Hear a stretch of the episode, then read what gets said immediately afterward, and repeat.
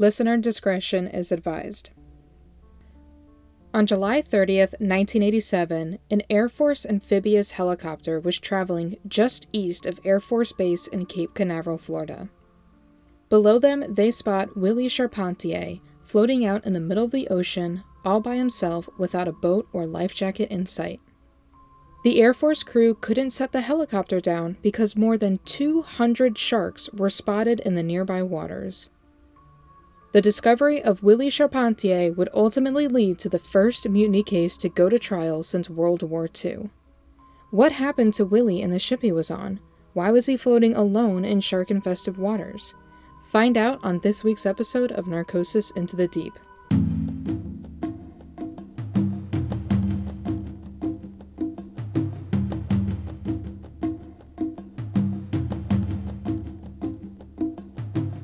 Everyone, I'm your host Alex, and welcome back to Narcosis Into the Deep. This story is a wild one, mostly because a childhood friend of mine, Katie, told me about this. One of the main people discussed in this week's episode is related to her, and I had no idea about this until after I started the podcast.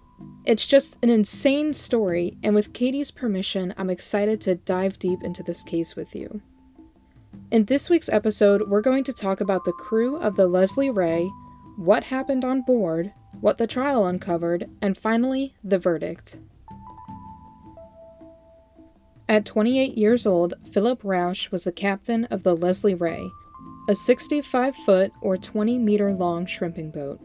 Phil was an experienced, well liked sailor who spent half his life on commercial fishing boats. In the 10th grade, Phil dropped out of high school, left home, and moved to Tampa, Florida, where he learned the shrimping trade from his brother in law, Danny Richard. Phil is described as a handsome man with light brown hair and piercing blue eyes, almost the same color as the sea. He was a likable man and well respected by fellow fishermen for his ability to handle a crew. Steve Cox, who was one of the co owners of the Leslie Ray, said Phil was, quote, one of the better captains throughout the fleet. He was a nice, easygoing guy. End quote. While researching this episode, I only heard good things about Phil. Phil's family and those who either knew him or worked with him told me that he was a great guy. They said that he was a hard worker who would give anyone a job, and I just think that says a lot about his character. He was a trusting guy who just wanted to offer help wherever he could. It didn't matter who you were or where you came from. You can see a picture of Phil Rausch and the Leslie Ray on our Instagram page at Narcosis Pod. Willie Charpentier was Phil Rausch's first mate, and they worked together for over 14 months. Willie said him and Phil were good friends who got along and never had any real arguments. Prior to their voyage in 1987, Phil and Willie hired on some helping hands, often referred to as greenhorns due to their lack of experience in the trade. These two new hires were Billy Gossett and William Rector. I'll be referring to these two men by their last names throughout the rest of the episode to avoid any confusion. So, the first of these two greenhorns was Gossett, a 24 year old high school dropout from California. At 17 years old, he joined the Navy, but was eventually less than honorably discharged, and he would later admit in court that he spent 90 days in military prison for lying to his superior officer being absent without leave twice, and drinking before going on duty. His sister would also later confirm that he was known to use drugs such as amphetamines and cocaine. After being less than honorably discharged, Gossett hitchhiked his way across the country to his sister's apartment in Tampa, Florida. Within days after arriving, Gossett showed up to the Country Corner Lounge, a bar favored by Tampa sailors, broke and looking for work. Gossett asked the barmaid if there was anything he could do for food or money, and that's when she mentioned he should talk to Phil Rausch. The second of these two greenhorns was Rector, a 21 year old high school dropout from Illinois. Rector was 5 foot 2 inches, or 157 centimeters tall, and weighed 110 pounds, or 50 kilograms. Coast Guard officials would later recall him as the, quote, little man with the big mouth, end quote. Prior to accepting Phil's job offer, Rector only held a series of menial jobs and would later refer to himself in court as a rent-a-wino. This term is also interchangeable with a more modern term that I've heard, rent a drunk. It often refers to hiring people for only a short period of time for jobs that don't really require any skill or training. In Tampa, Rector would eventually become a regular at the same bar Gossett had attended, the Country Corner Lounge, where he eventually met Phil Rausch. Phil told Rector, Be at the docks by 8 o'clock tomorrow morning and you'll have a job. Until they set foot on the Leslie Ray, neither Gossett nor Rector knew one another. On July 14th, the night before the Leslie Ray was due to set sail, Willie Charpentier smuggled a woman onto the boat by the name of Maria Barnes. Having a woman on board used to be a violation of insurance regulations, but it was a fairly common practice winked at along the docks. Now, I looked into current Florida commercial insurance regulations, but I couldn't find anything stating that a woman on board was a violation. The only place I found this information was from an article written in 1988. At first, Maria was described as being the ship's cook, but later in court, Willie testified that he and Phil Rausch prepared all the meals, and Maria's presence on board was to satisfy another kind of hunger. On the morning of July 15th, the Leslie Ray set sail. Behind him on land, Phil left behind a wife who he was recently separated from and a four year old daughter. In his court testimonies, Willie Charpentier recounts his time on the boat with Gossett and Rector. Willie stated that both of them smoked like chimneys, yet neither of them had cigarettes of their own. Willie would give them almost a pack a day until he was almost out, and to pass the time, the crew would drink and use drugs such as marijuana, and even took turns shooting Willie's 22 caliber rifle at sharks in the trailing wake of the boat. Since the large shrimp boat launched from a port in Tampa, it would take nearly two full days to reach the shrimp beds in the Atlantic, and Gossett and Rector had no work to do at this time. Willie recalls that these two men thought they were, quote, on a pleasure cruise, end quote. By day three, shrimping was in full swing. It's a job of long, hard hours, starting at 5 or 6 in the afternoon and continuing throughout the night and until late morning or noon the next day. It's tough work, and it was becoming increasingly clear that Gossett and Rector did not enjoy working all that hard.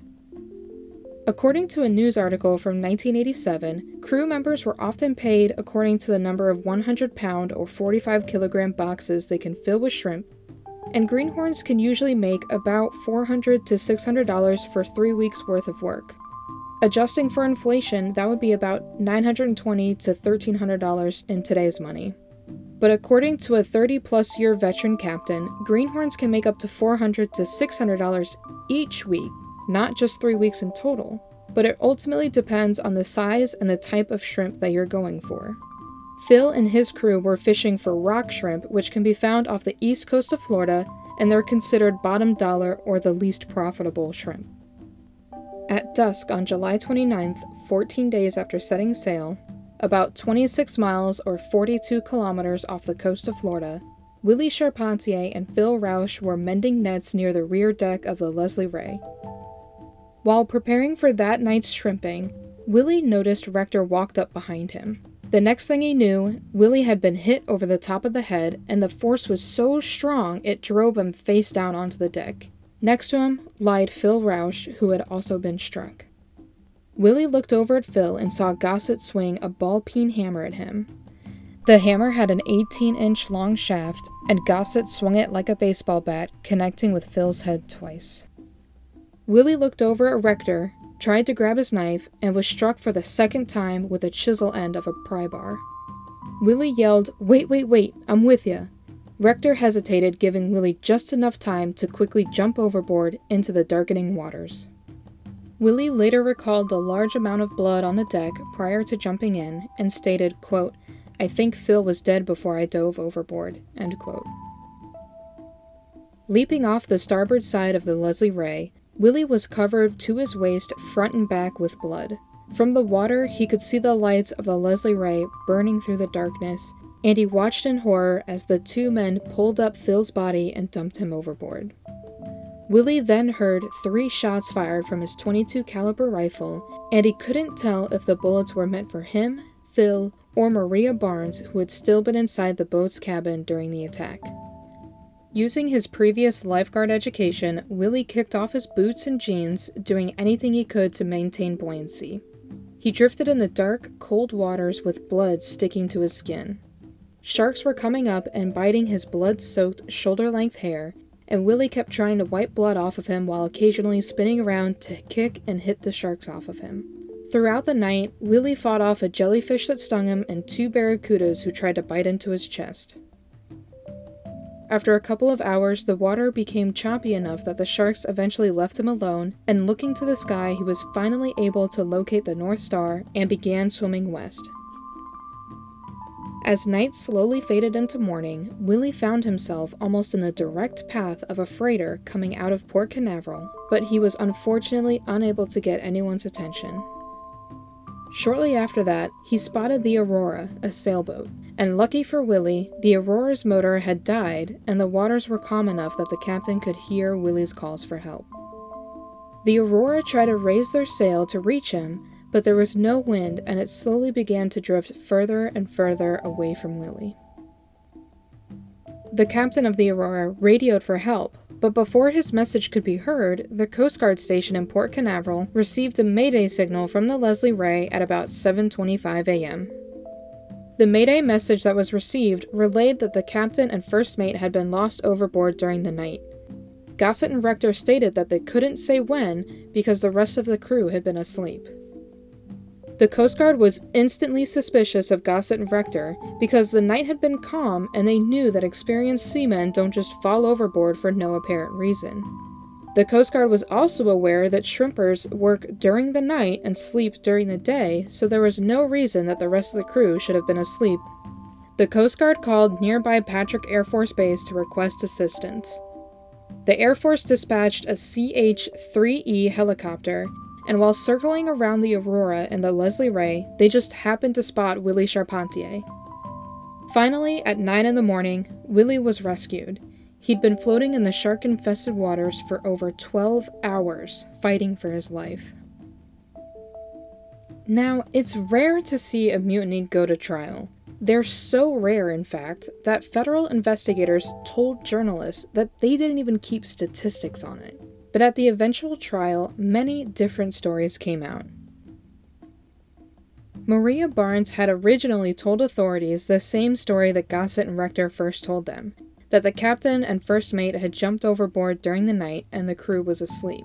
But after authorities told her that she could face serious federal charges for lying, she later testified that she had been in the cabin watching TV when Gossett and Rector came running in, saying, quote, Guess what we did? We hijacked the boat and threw the captain and first mate overboard. End quote. Rector had been wearing Phil Rausch's shoulder holster, waving around Phil's pistol. Once on stand, Gossett and Rector instantly turned on each other. Both accused the other of killing Phil Rausch. Gossett testified that Rector shot Phil Rausch in the chest three times after his initial attack, he said that Phil was still alive after being struck with the hammer because, quote, he sat up when Rector shot him, end quote. He said that Rector planned the attack and that the initial plan was to knock the captain unconscious, tie him up, and have the first mate take them ashore. But that plan quickly went out the window the second that Willie jumped overboard to save his own life. Rector, however, denied shooting Phil. Sobbing through most of his testimony, Rector told the jury that it was Gossett who planned the attack, and he was forced to participate. He repeated his testimony that he only hit Willie once over the head with the pry bar, and that he, quote, had nothing to do with killing that captain. I'm not going down for somebody else's murder, end quote. There was only one thing that these two men agreed on during their testimonies, and it was that they were terrified of Phil Rausch. They told the jury that they were in a, quote, mental hostage situation, end quote. They said that Phil threatened to cut their pay in half or feed them to the sharks at the end of the voyage to avoid paying them at all.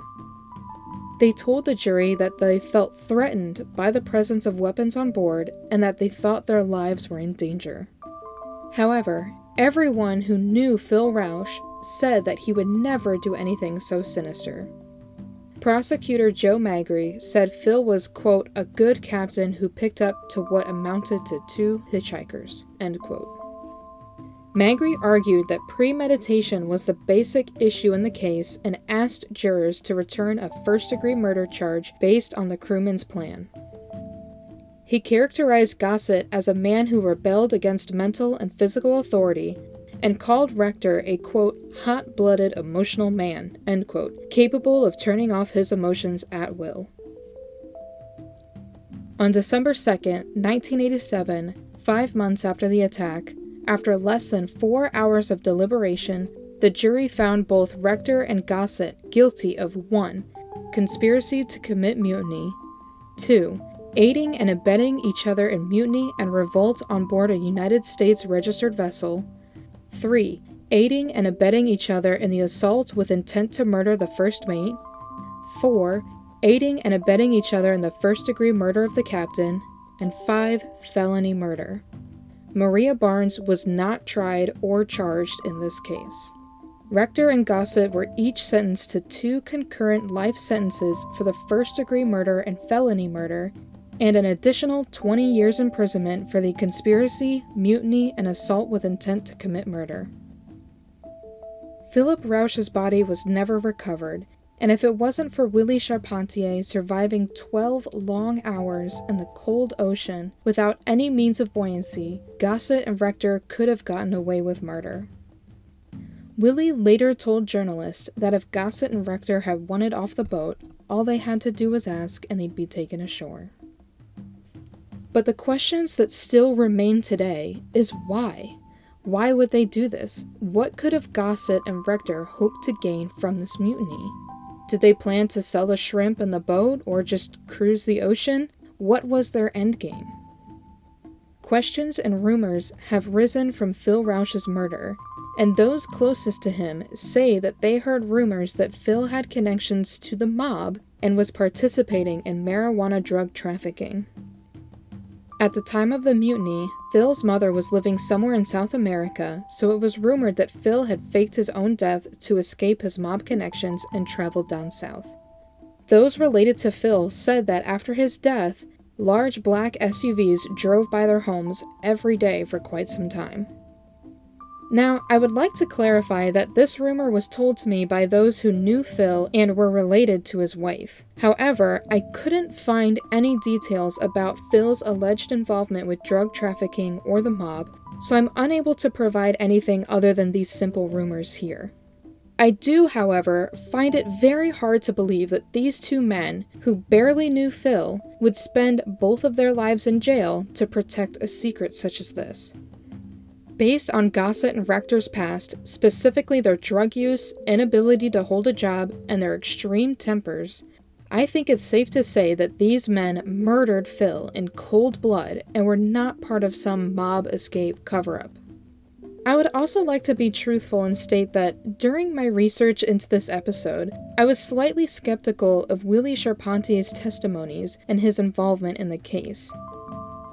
While it's true that he was found by the Air Force floating in shark infested waters, sources did vary on the amount of time that he was in the water. Most stated that Willie was in the water for 12 hours, jumping in moments after the attack, but I did find a few sources that said he was only in the water for 3 hours. If Willie had only been floating in the ocean for three hours, it's possible that he might have had a hand in Phil's murder, but then later Gossett and Rector turned on him as well, and that's when he jumped overboard. But I would like to clarify that this is only a speculation of mine that I personally quickly put to rest. Although Gossett and Rector argued about who attacked Phil, neither one of them denied that they both attacked Phil and Willie at the same time. Maria Barnes also did not mention anything about Willie having any involvement in Phil's murder. If Willie did have any involvement, I have no doubt that these three strangers would have thrown him under the bus without a moment's hesitation. Billy Eugene Gossett was released from federal prison on July 28, 2017, at the age of 58 after serving 30 years. William L. Rector was released from federal prison on March 29, 2018, at the age of 54 after serving 31 years. Those who are related to Phil Rausch believe that neither man served enough time for their cold blooded murder. Willie Charpentier is still alive and, from what I could find, is currently living in Louisiana near his family. In an interview with the Sun Sentinel back in 1988, Willie stated that he would never return to Cape Canaveral because seeing all those boats would just bring back all those terrible memories. Today, the Leslie Ray is still in working condition and is part of the Tampa Maids fleet after Cox's Wholesale Seafood was bought out by them in 2006. Thank you so much for listening to Narcosis Into the Deep. I'm your host, Alex, and if you have any questions on this week's episode, please leave a comment on our Instagram page at NarcosisPod or on our Discord for a chance to have your question featured in next week's episode. Join me next Monday for another deep dive into a marine or scuba diving accident. Thanks again, and I'll see you next week.